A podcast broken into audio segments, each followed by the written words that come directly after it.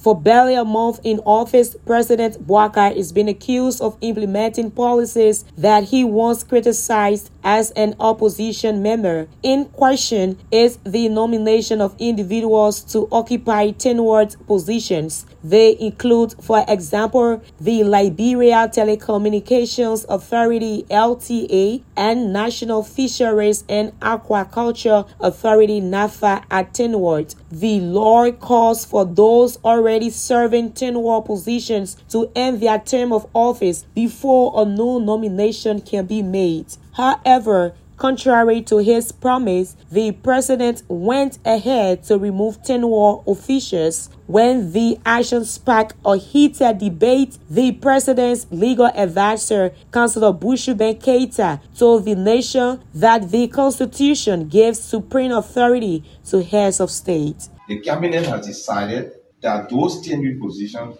violate Article 56A of the Liberian Constitution, which says that everybody who works in the executive branch of government serves at the pleasure of the president. Therefore, the cabinet has authorized the president, and it has been concluded as a government policy that all of those tenured positions that are in government will be removed.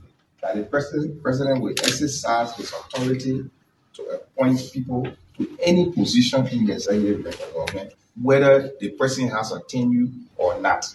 Anderson Miamen is the executive director of the Center for Transparency and Accountability in Liberia, CENTAL. He told VOA that the best way forward is for the president to immediately appoint someone to the office of the ombudsman to enforce the implementation of the code of conduct what we've seen uh, lately, uh, especially under the the presidency of Ambassador Boakai, appointment to positions that are already occupied. So um, the law is the law. These people have tenure. So we're calling on the president to constitute the ombudsman's office make appointments to that office, fully support that office, so that whatever complaints the government has against officials in these tenured positions who uh, must have violated the code of conduct. The complaints can be taken to that ombudsman and they can hear the complaints Miamen criticizes the Boakai administration of wanting to do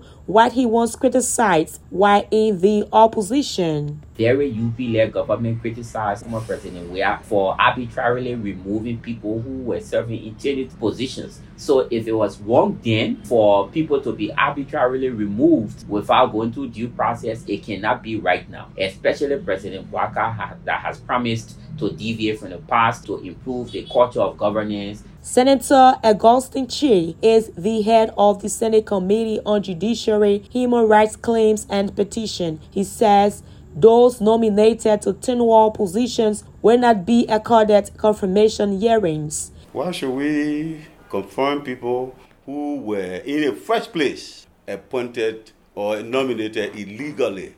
If we do that, then it means that we are lending credence to what was done illegally, which the president should not have done in the first place. So why should the president appoint people illegally or nominate people illegally?